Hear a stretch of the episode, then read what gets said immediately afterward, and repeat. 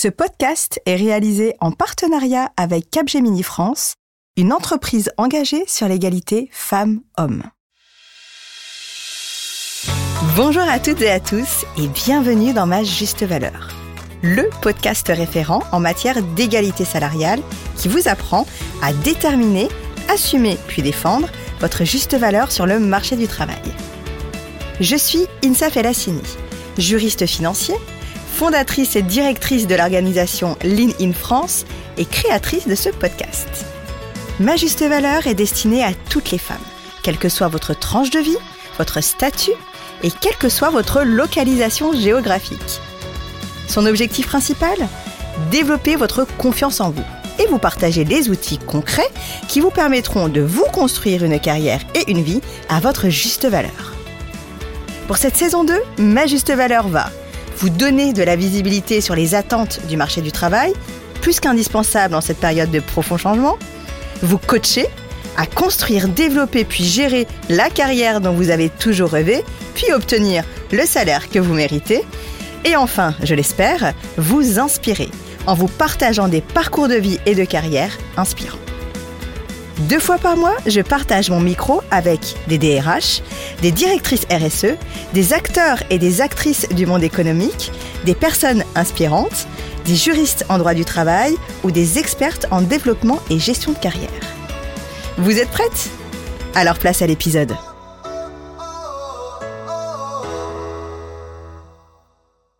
Aujourd'hui, j'ai la chance de recevoir un acteur et une actrice du plus gros mastodonte du monde de la tech, voire même du monde économique, pour une interview croisée et sincère sur la place des femmes, de la diversité, de l'égalité des chances et de l'inclusion dans le monde de la tech.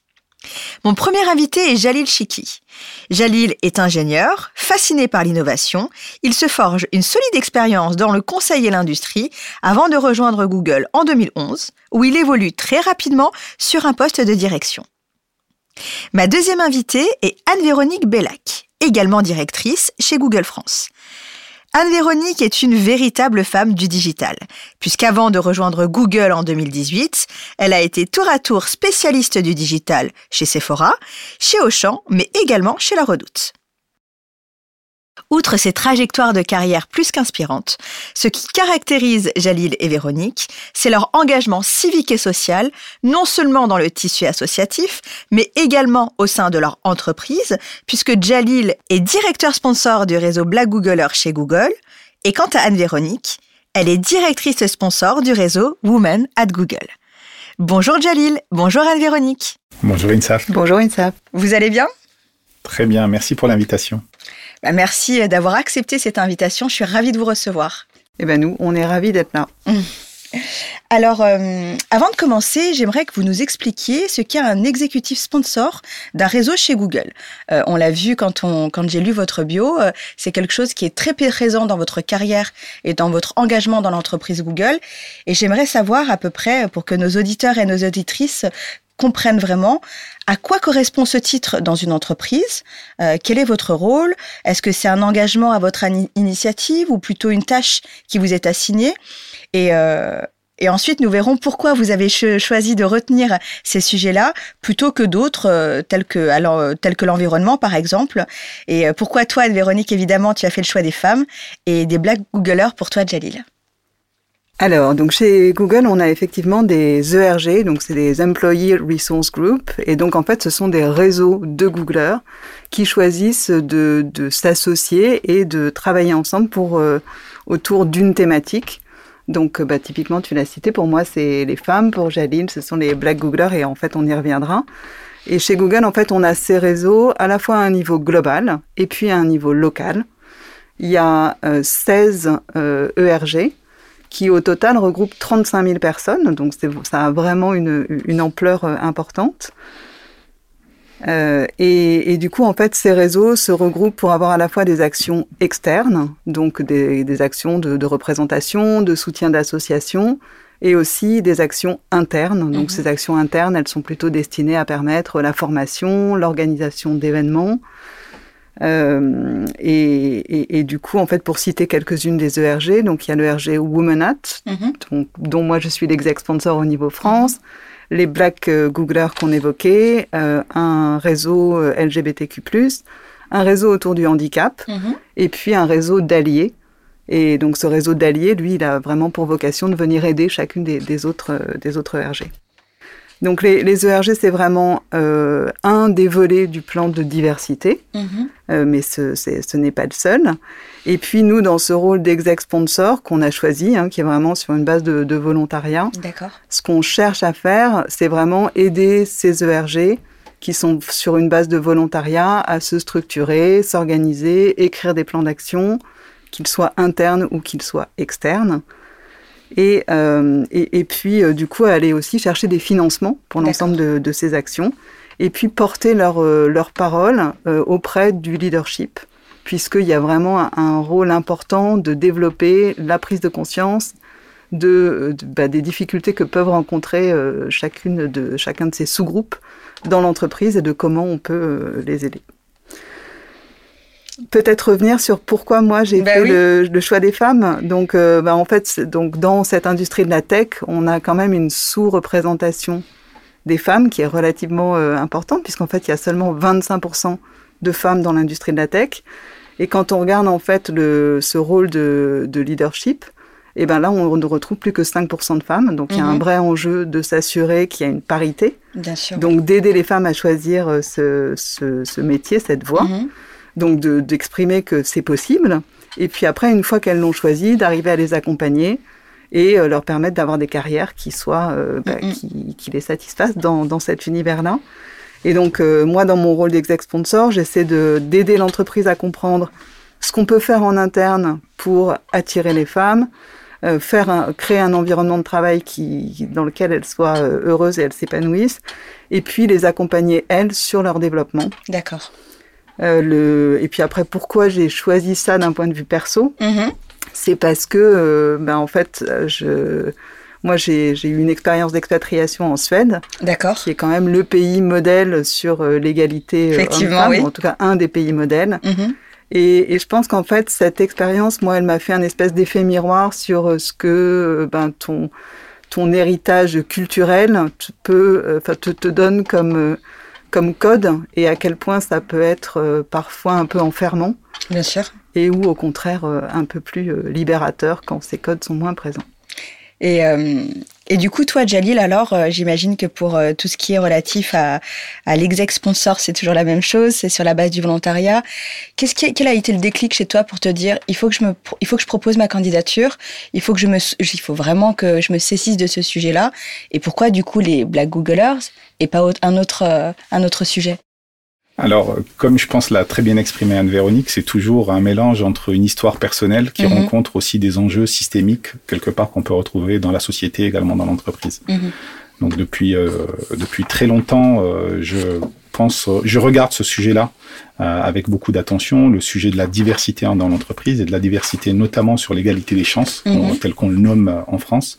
On utilise bien, bien évidemment d'autres termes qu'on est dans d'autres pays, mais c'est le terme consacré en France. Et sur ce sujet-là, on voit que le problème est effectivement dès le départ de systémique, parce qu'on regarde aujourd'hui même sur une étude qui a été menée par Diversity et Pôle Emploi, mhm. euh, il y a tout juste un an, euh, démontrer que sur cette problématique-là, aujourd'hui, uniquement 30% euh, des personnes qui sont dans des quartiers euh, prioritaires mhm. envisagent des carrières dans la technologie et dans le numérique.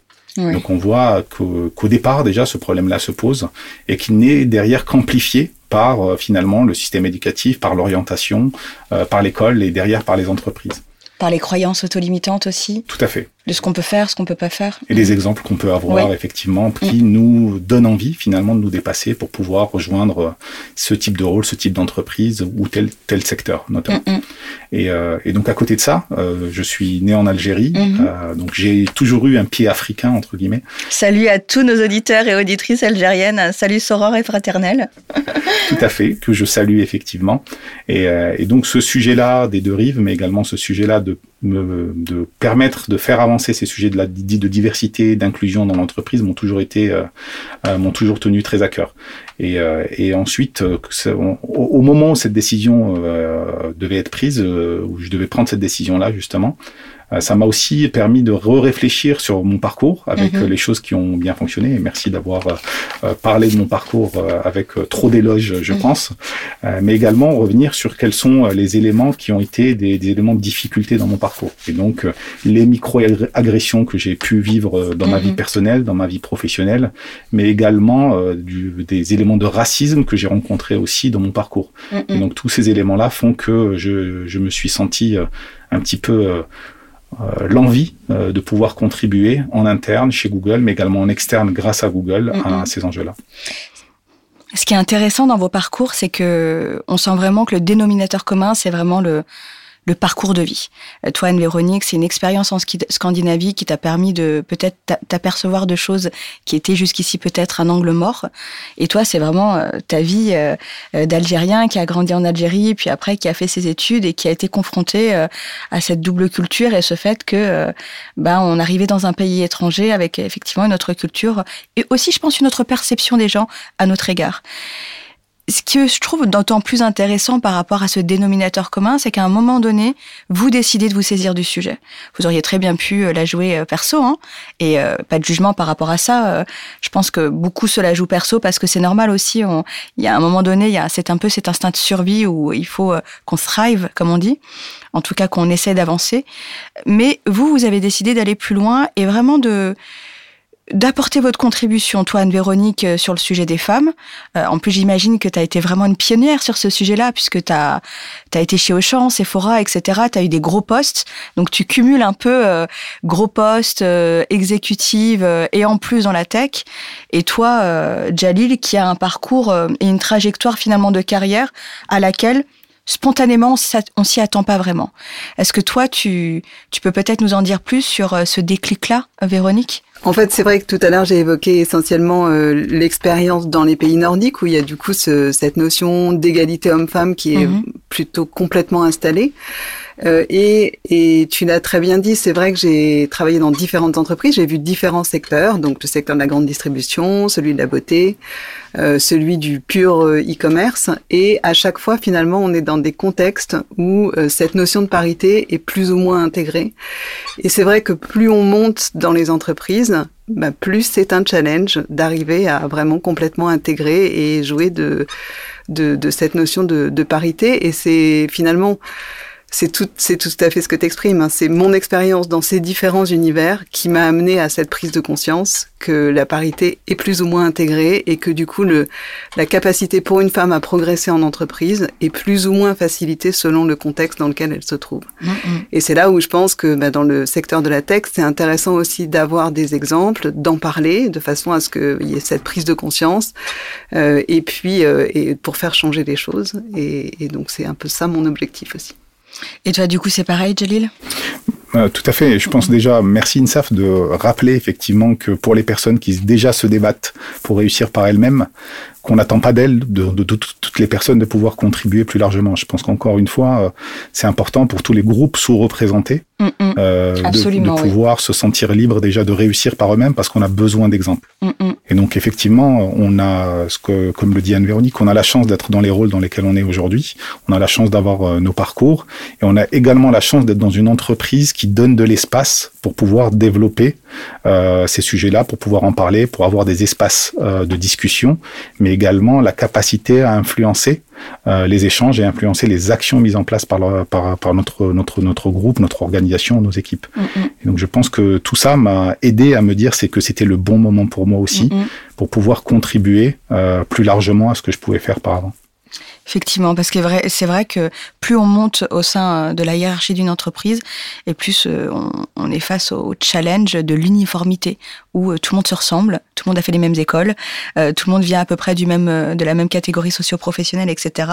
Et tout le monde a peu ou prou le même jour. La culture française est familière des réseaux de femmes, des réseaux LGBT, des handicapés, mais elle est très peu familière des réseaux de communauté. D'ailleurs, c'est la première fois que j'observe qu'une entreprise dédie un réseau pour ses employés dit Black. Jalil, peut-être que tu peux nous expliquer en quoi consiste ce réseau Black Googler pour qu'on comprenne pourquoi et, qu'on puisse aussi le comprendre depuis la perspective de la culture française. On essaie toujours de gommer un peu euh, cet esprit, euh, cette segmentation par les communautés. Tout à fait. Euh, de, l'extérieur, ça peut être une approche très peut-être anglo-saxonne sur cette problématique raciale.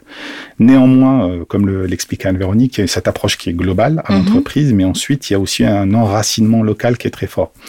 Et donc avant tout, euh, comme tout autre RG, c'est avant tout un espace de discussion, d'échange, mhm. Et, également un espace pour définir l'action qu'on a envie d'avoir localement, que ça soit en interne de l'entreprise ou en externe. Et donc c'est là où on a de l'espace, on va dire, et de la liberté pour définir comment dans un contexte local, donc dans, dans un contexte français, mhm. on arrive à mieux coller à la problématique, mieux coller à la problématique de la République française et mhm. mieux aussi collé à la manière aujourd'hui dont on aborde la problématique, notamment de l'égalité des chances. Mhm. Et donc, ce qu'on essaie de faire dans le, dans le réseau des Black Googlers à, Paris, c'est travailler sur ce sujet de l'égalité des chances et voir comment on peut contribuer à l'amélioration euh, de cette situation-là en interne. Mhm. Donc, et cette année, euh, malheureusement, en plus du Covid, a été également très riche euh, en événements euh, tristes, euh, notamment pour. Euh, on l'a vu aux États-Unis, mais on l'a vu également en Europe et en France. Ouais. Et donc, on a eu, j'ai envie de dire, beaucoup de choses à faire également, que ça soit en interne, pour être proche des Googlers qui ont ressenti ça dans leur chair, et donc de pouvoir euh, les accompagner, euh, faire l'éducation également autour du racisme, essayer d'expliquer en quoi ce qui arrive en France euh, arrive encore aujourd'hui, malheureusement, au XXIe mhm. siècle, mais également pouvoir responsabiliser les collaborateurs, responsabiliser les managers pour que eux aussi aient de l'impact dans l'inclusion euh, qu'on peut avoir au sein de l'entreprise. Et enfin, en interne, un élément qui reste également très important, c'est comment travailler toujours sur cette gestion des talents, comment développer les euh, Googlers black ou, euh, ou d'autres minorités mhm. au sein de Google France pour s'assurer qu'on continue à travailler cette diversité et le succès de la diversité en interne. En parallèle de ça, on a eu également beaucoup d'actions euh, qui vis-à-vis de l'extérieur de l'entreprise. Avant tout, on est une entreprise qui, qui a beaucoup de produits qui sont utilisés par des euh, dizaines de millions de Français et des milliards de personnes dans le monde. Et donc, on a une responsabilité pour faire en sorte que nos actions, nos produits aussi, soient le miroir de la diversité et soient le miroir de la diversité des gens qui les utilisent.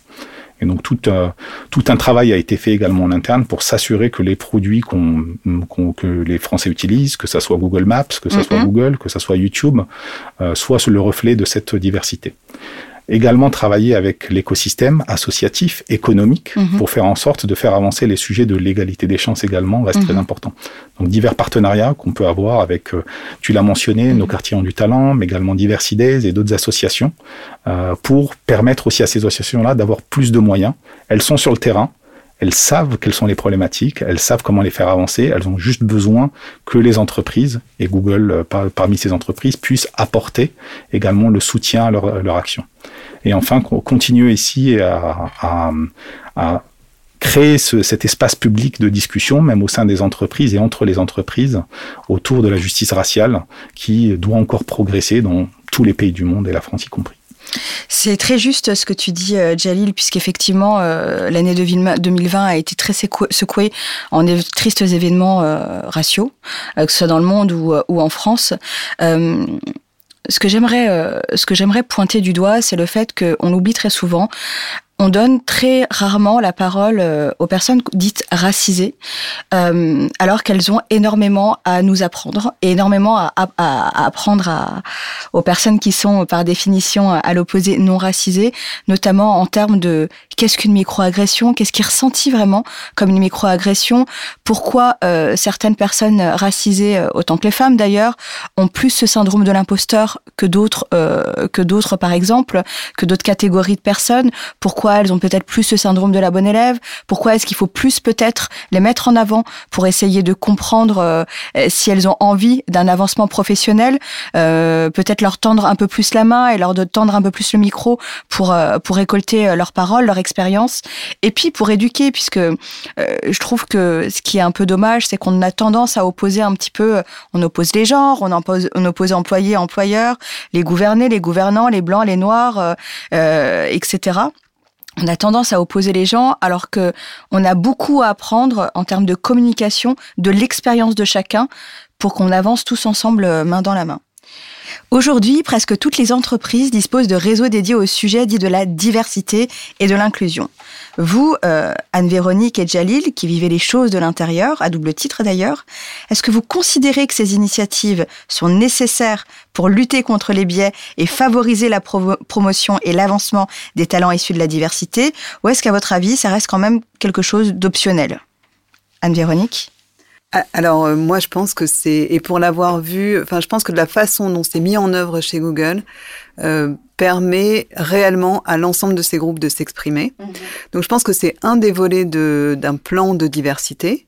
La force de la façon dont ça a été fait euh, chez Google, c'est effectivement d'avoir cette multitude de groupes et en fin de compte, on se rend compte qu'il y a des tas d'éléments qui sont absolument communs. Ben, Tu mhm. l'évoquais très bien, hein, donc euh, euh, donner, faire en sorte que les gens aient confiance en eux et donc euh, n'aient pas ce syndrome de l'imposteur, arriver à, à, leur permettre d'exprimer qui ils sont, euh, et, et, je pense qu'en fait, le fait d'avoir euh, cette multitude de groupes permet vraiment euh, de ce résultat-là.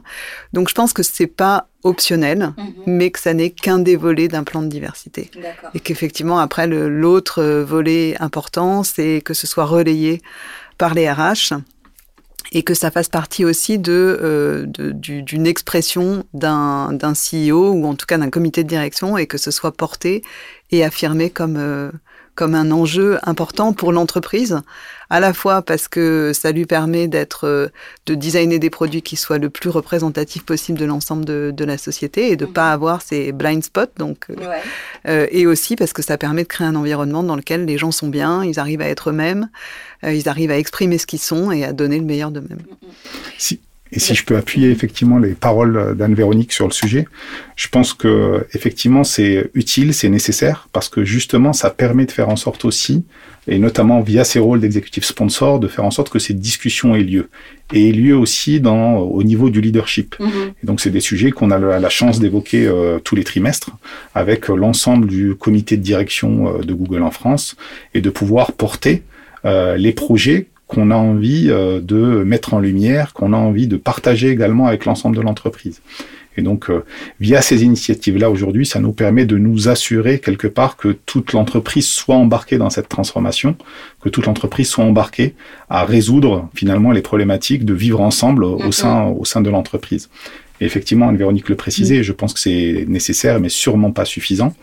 Et on a besoin d'être, euh, de s'assurer que le leadership euh, soit euh, soit en première ligne de mhm. ce combat-là, faire en sorte qu'il porte ces messages-là, qu'il porte ces actions, et que la fonction RH soit également mise à contribution, que ça soit sur les sujets de formation, s'assurer que dans les formations qui nous permettent de faire grandir les talents, ces formations-là soient proposées à, plus de, de, public, à un public plus divers, mais également sur les sujets de recrutement, sur les sujets de progression et même sur les sujets de rétention. Mm, mm, mm. Donc il y a un certain nombre de, on va dire, de fonctions critiques de l'entreprise sur lesquelles on a besoin que, euh, qu'au-delà de, de, ces ERG, qu'on puisse compter sur, euh, sur l'entreprise euh, globale.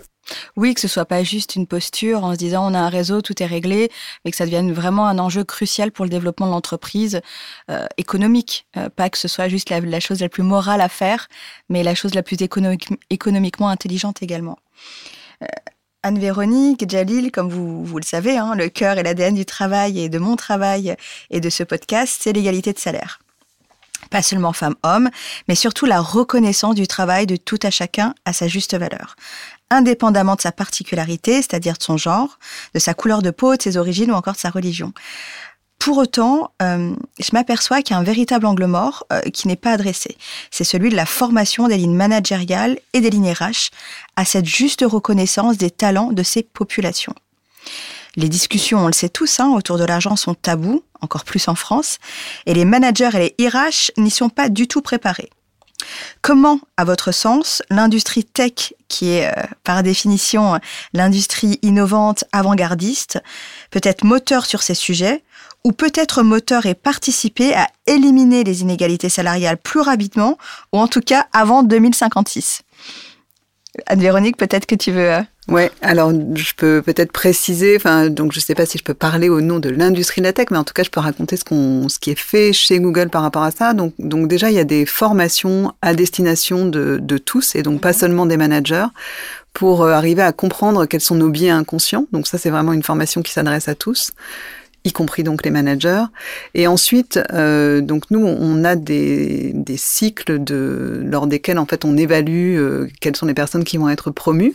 Ça se fait au niveau de chacune des équipes, évidemment. Et donc ce qui là, ce qui est fait depuis assez récemment, c'est de pour chacune des équipes de nommer un champion euh, anti-biais euh, dont le rôle sera, lorsqu'il assiste à cette réunion, vraiment de s'assurer que dans chacune des prises de parole ou des, des choix qui euh, permettent d'aboutir aux, promotions, ben en fait, on n'exprimera aucun, aucun biais.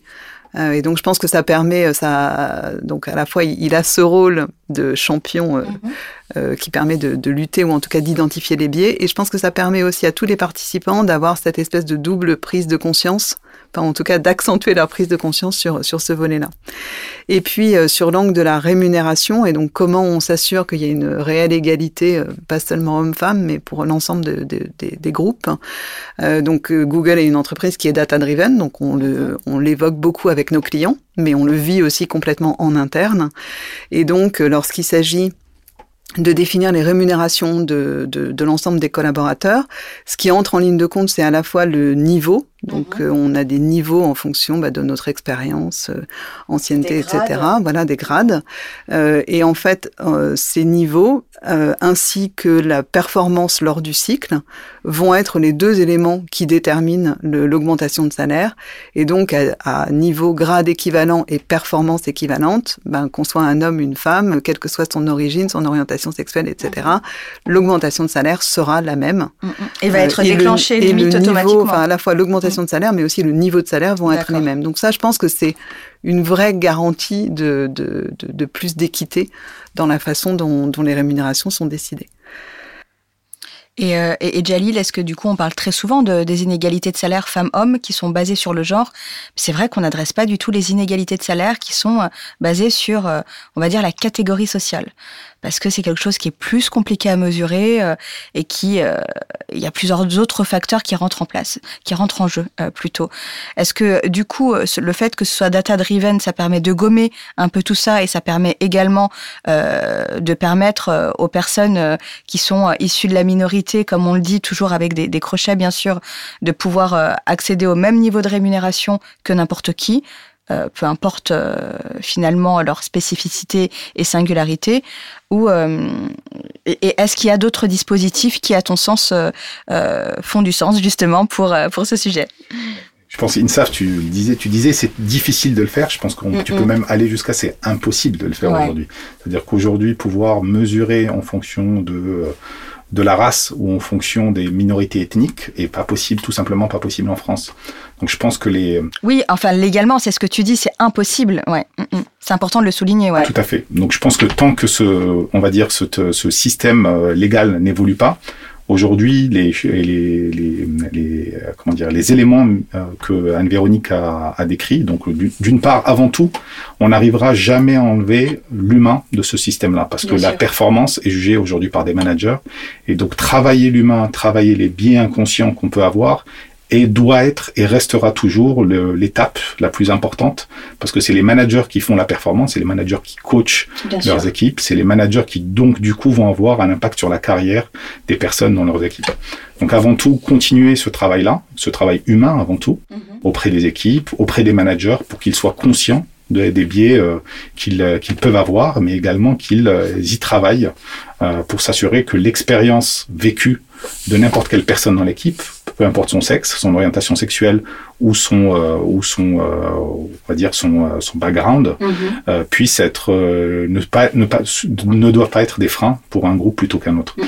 Et ensuite effectivement le fait d'utiliser derrière de la data va permettre de s'assurer que si jamais la performance est faite de manière euh, euh, sans biais, est faite de manière euh, non-biased, comme on mhm. dirait, que derrière les choix en termes de rémunération, d'augmentation, de promotion soient finalement des, des conséquences naturelles de ce qui aura été fait avant. Et donc je pense qu'aujourd'hui, dans le système qui existe aujourd'hui et dans les contraintes légales qu'on peut avoir, je trouve qu'on a euh, une, euh, une, balance entre l'humain et puis l'utilisation de la data qui est assez intéressante pour avancer sur ces sujets-là. C'est une grande avancée que, que les GAFA ont apporté avec cet élément informatif qu'est la data, parce qu'effectivement, euh, c'est du coup, c'est plus rationnel en tout cas, du coup, ça rationalise énormément les choses. Et ça permet de dire bon ben déjà bon, peut-être qu'on n'arrivera peut-être jamais à la perfection. Parce que comme tu le disais, Jalil, euh, pour l'instant, c'est les humains euh, qui font les appréciations, euh, qui prennent les décisions par rapport aux avossements, aux promotions, etc. En revanche, il y a quand même un élément qui est fédérateur, c'est celui de la data et sur lequel on peut on peut se reposer l'industrie de la tech a changé notre monde ces dix dernières années. On peut pas se le cacher. On l'a vu. Hein, euh, c'est vraiment une industrie qui qui monte en puissance et qui devient vraiment euh, la référence de plus en plus de ce qu'il faut faire, ce qu'il faut pas faire, au-delà de ce qui est cool, hein, mais de des cultures d'entreprise qui sont euh, saines, disons, par opposition aux cultures d'entreprise évidemment toxiques. Est-ce que vous pensez qu'il y a vraiment une une obligation quelque part de, ces, de cette industrie-là, de lead by example, de montrer l'exemple et d'aller peut-être de faire le kilomètre supplémentaire quant à ce qu'il faut faire en termes de culture d'entreprise Ou est-ce que euh, vous pensez que malheureusement, comme toute industrie, à un moment donné, on est rattrapé aussi par, euh, par le fait qu'on est gros et que la machine est longue à être lancée, etc. Et que, euh, et que même si on le souhaite et on a vraiment cette volonté inscrite en nous d'être leader et, de speed up un peu le process, eh ben on est ralenti et rattrapé par, euh, par la réalité. Alors moi, je pense que donc tu as raison de souligner que l'industrie de la tech peut jouer un, un mhm. rôle et euh, lead by example. Et, et, je pense que je reviendrai à ce que tu évoquais en tout début de, de, de discussion, qui est finalement l'enjeu économique de ça, mhm. puisqu'en fait l'industrie de la tech, elle est là aussi pour créer des produits qui s'adressent à absolument tous, mhm. et on ne peut créer des produits qui s'adressent à tous qu'en ayant euh, des employés qui soient le plus représentatifs de la population, que ce soit ceux qui designent les produits ou ceux qui les vendent. Et, je pense que le, cet enjeu de diversité, il est aussi drivé par le, business et par un enjeu économique. Et c'est ça qui finalement permet aussi à l'ensemble de ces groupes d'exister, de, vivre, de, de, faire porter leur voix à l'intérieur de l'entreprise. Donc euh, non, j'espère que finalement, grâce à cet enjeu business, eh ben, on continuera à porter l'enjeu de la diversité.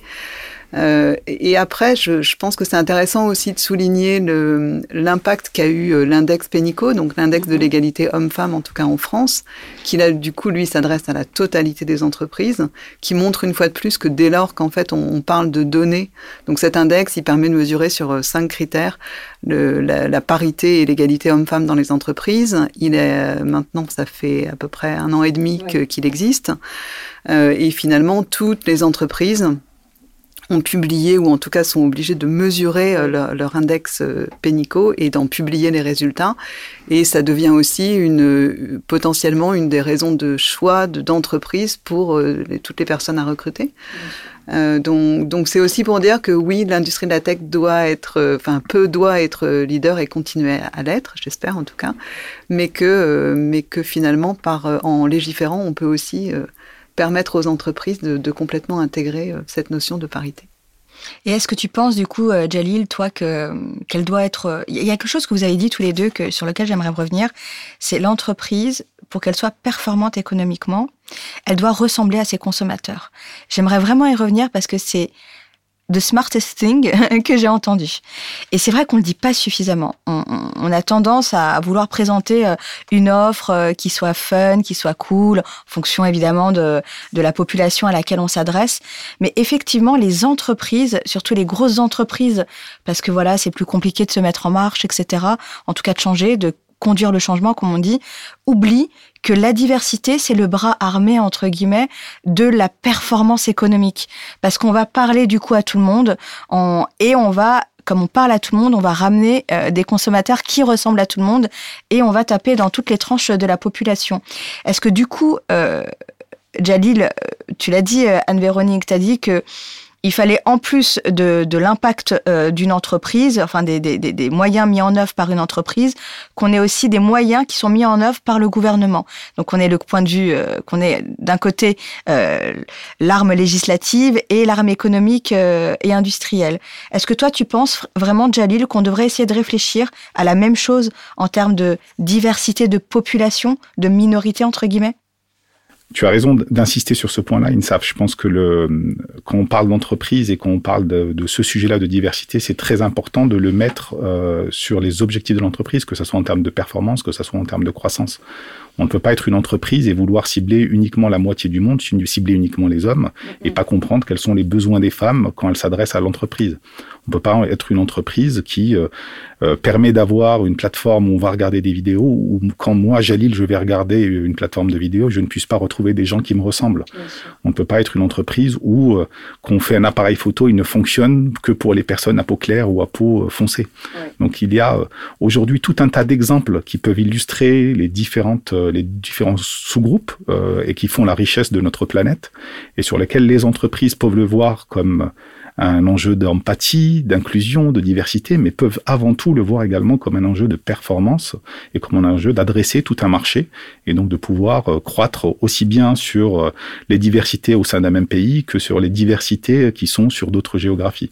Et donc là, je pense qu'il faut que l'ensemble des entreprises puissent comprendre que c'est avant tout un enjeu de performance de l'entreprise on est parfaitement alignés là-dessus. Moi, j'en suis convaincue.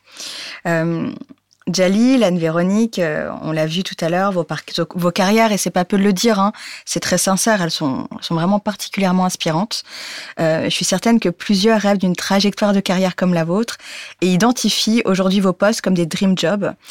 Quelle est votre lecture personnelle de votre succès et quels conseils donneriez-vous aux jeunes générations qui regardent vos carrières avec des étoiles dans les yeux? Euh, alors donc, enfin merci, c'est hyper flatteur. Je pense que c'est un peu exagéré, mais non, non, je pense que c'est réel. Tu t'en rends juste pas compte. Syndrome de l'imposteur. Peut-être pas, mais en tout cas, injonction d'humilité. euh, non, mais en fait, je sais pas moi ce que je retiendrai. Je pense que déjà, ce qui compte, c'est euh, le, bah, c'est le travail. Enfin, ça paraît très bête à dire, mais je pense que ça joue énormément. Après, c'est aussi savoir identifier les opportunités quand elles se présentent.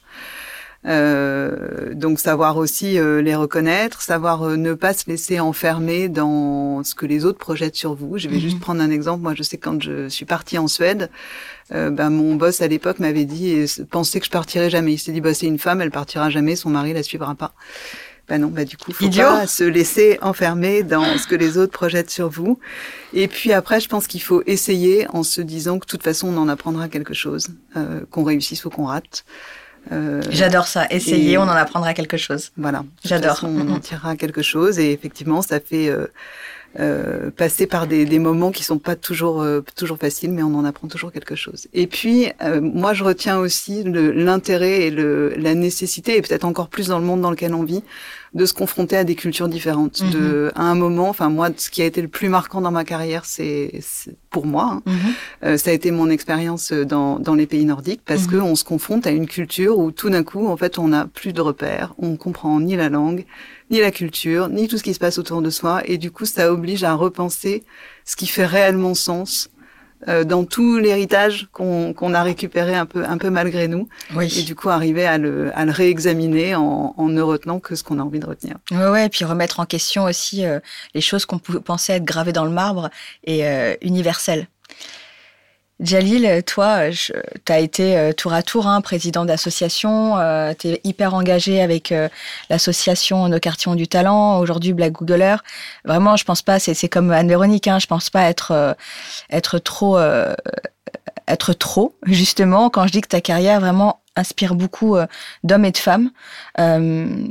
Quel conseil tu leur donnerais à ceux qui regardent ta carrière avec des, étoiles dans les yeux et qui se disent Mon Dieu, c'est mon dream job, moi peut-être que j'arriverai jamais à ce niveau-là? Déjà, merci Insaf. Je, rougis, ça se voit pas euh, là euh, dans ton podcast, mais je rougis vraiment. Euh, c'est très sincère, hein, et c'est vrai en plus. Merci.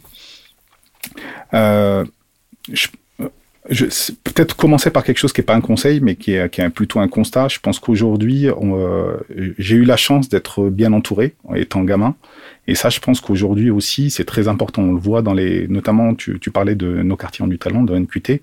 On voit que beaucoup de jeunes et le succès de beaucoup de jeunes vient avant tout par leur famille. Et souvent, euh, c'est des familles qui euh, sont venues d'ailleurs, sont venues s'installer en France pour le succès de leurs enfants, de leurs filles, de, leurs de leurs garçons qui n'ont pas eu ces chances-là.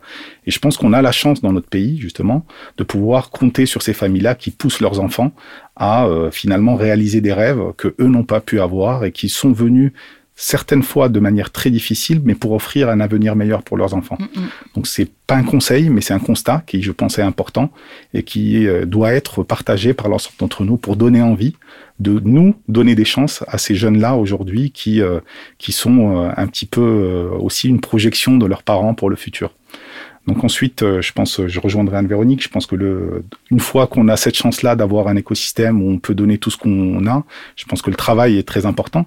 Et le travail est d'autant plus important pour se donner le choix parce que je pense que ce qui peut-être résume mon parcours très personnel, c'est que j'ai eu la chance de pouvoir choisir euh, le secteur dans lequel je voulais travailler, les entreprises que mhm. j'ai rejoints, les managers avec lesquels j'avais envie de travailler, mais également les équipes que je choisissais autour de moi. Mhm.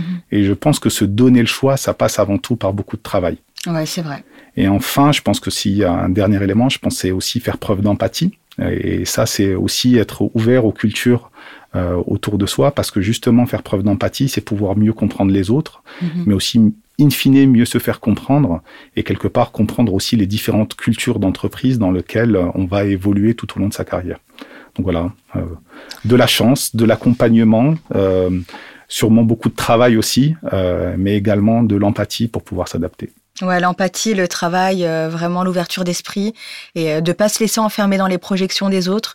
Quelle peu importe notre background, notre genre, etc. C'est vraiment des, choses qui sont très importantes. Enfin, euh, je termine toujours cette, euh, mes interviews en posant cette question à mes invités. Et je leur demande quelle est, à leur sens, la définition d'une vie et d'une carrière vécue à sa juste valeur. Jalil, tu veux commencer? Allez, je vais me lancer. C'est une très belle question, Insaf. Merci. Mhm. Euh, je pense qu'avant tout, c'est enfin, on est dans les boîtes de la tech et je travaille depuis longtemps dans la tech. Donc, euh, avant tout, ce qui compte, c'est plutôt partager des expériences humaines. Que ça soit avec mon épouse, que ça soit avec mes enfants, mais que ça mhm. soit avec les gens que je, avec lesquels je travaille tous les jours mes équipes, euh, mes, mes, euh, mes, collaborateurs, euh, mais également les personnes avec lesquelles j'ai la, chance de travailler comme Anne-Véronique, ou avec mes clients et mes partenaires. Mhm. Donc partager ces expériences humaines, se bâtir un sentiment d'appartenance mhm. et finalement écouter et être écouté. Merci Jalil. Et toi, du coup, Anne-Véronique? Ben Moi, je dirais que c'est arriver à trouver l'environnement dans lequel on peut euh, ben, être qui on est euh, sans, sans, crainte et sans retenue, et puis pouvoir être du coup reconnu pour, euh, pour ce qu'on est dans cet environnement-là. Et je pense que ça, c'est ça, en tout cas à mon sens, ça, ça répond bien à ta question. Mmh. Anne-Véronique, Jalil, merci vraiment pour cette interview croisée. Euh, merci pour votre authenticité, votre sincérité. Euh, on a vraiment besoin d'entendre des voix comme les vôtres aujourd'hui, plus que jamais d'ailleurs. Euh, on est dans un vraiment dans un changement de paradigme et je pense que c'est pour ça d'ailleurs que je vous ai invité, qu'il est très important de, de donner, de tendre le micro à des personnes comme vous et de, de montrer que qu'une alternative est possible. Je vous remercie du coup euh, encore une fois d'avoir répondu favorablement à cette invitation et d'avoir fait de cet épisode, j'en suis certaine, un véritable succès. À très bientôt. Merci encore. Un très grand merci à toi, Insaf. Et merci, Insaf. Cet épisode vous a plu? Sachez que Ma Juste Valeur, c'est un podcast, mais aussi un outil 360 qui a pour objectif de renforcer les politiques d'égalité salariale. Il est composé de plusieurs formations e-learning à destination des entreprises, des écoles et universités, des pouvoirs publics ou encore à toutes celles qui veulent avancer dans leur carrière. Si vous souhaitez agir concrètement sur les inégalités salariales, améliorer et développer votre politique d'attraction et de rétention des talents, préparer et outiller vos étudiants et étudiantes à la dure réalité du marché du travail et du monde de l'entreprise, ou encore, sortir de la salle d'attente de votre vie et vous construire enfin une carrière à votre juste valeur, contactez-nous. hello Et pour toutes celles et ceux qui souhaitent soutenir ma juste valeur, vous pouvez noter ce podcast en indiquant bien sûr 5 étoiles. Partagez, relayez et nous suivre sur les réseaux sociaux ma. Enfin, souvenez-vous, c'est votre job de connaître votre juste valeur. Alors, déterminez-la, assumez-la et défendez-la.